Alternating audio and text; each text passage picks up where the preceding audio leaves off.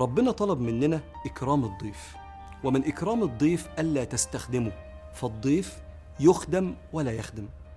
لكن في نفس الوقت الشريعة طلبت من الضيف إنه ما يطولش بالأيام الكتيرة فوق استطاعة أهل البيت علشان يعينهم على خدمته من غير ما يحملهم إرهاق شديد.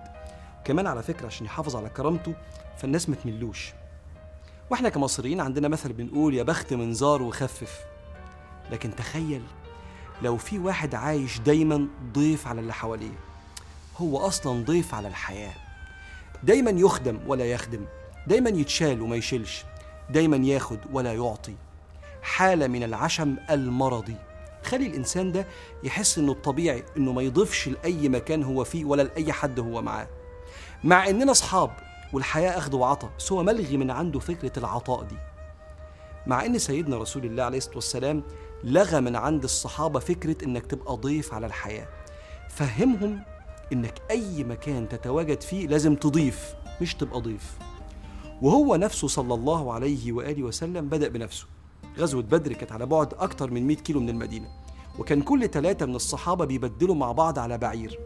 فكان من نصيب رسول الله صلى الله عليه وسلم إن كان معاه سيدنا مرثد بن أبي مرثد وده كان شاب وسيدنا علي بن أبي طالب وكان شاب.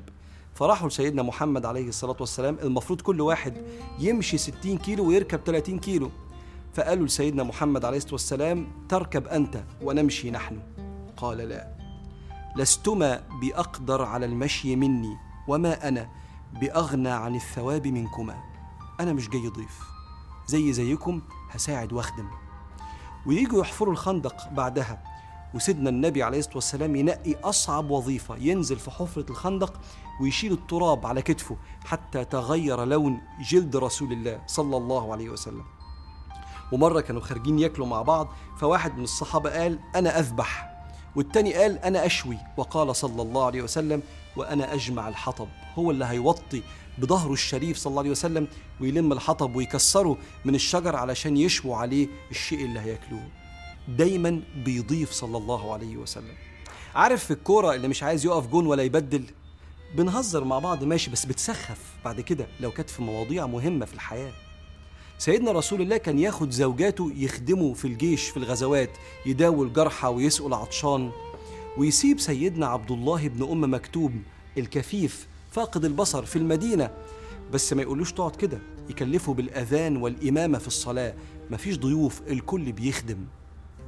جون سي ماكسويل ده أحد علماء الإدارة الكبار ورئيس لأحد الشركات الكبيرة.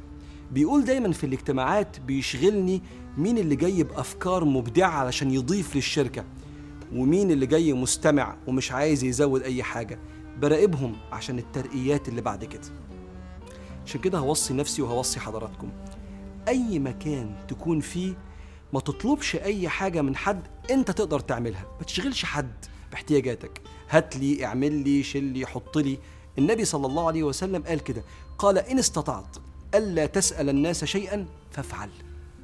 وفي بيئة العمل في الشغل خلي شعارك دايما كلمة تشرشل المسؤولية ثمن العظمة. عشان تبقى عظيم في نفوس اللي حواليك شيل المسؤولية ضيف. بادر بطلب المهام من مديرك وساعد. بلاش طريقة أخير جوان دي. آه إحنا ممكن نشيل بعض في الشغل شوية في الظروف الاستثنائية لكن إياك إياك والترميز إنك دايما ضيف على الحياة. أقول لك حاجة حتى أثناء الترفيه السفر اسمه سفر لأنه يسفر ويظهر أخلاق البشر. ريح براحتك وأجز. بس من غير ما تتخلى عن مسؤولياتك في الأسرة اللي أنت طالع معاها أو في الشلة من أصحابك اللي أنت معاهم. دايما تضيف ولا تكن ضيفا على الحياة. فكر في المعنى ده. فاللهم يا مولانا نسألك الإعانة على إكرام من حولنا. واحفظنا يا رب من شح أنفسنا. يا مولانا.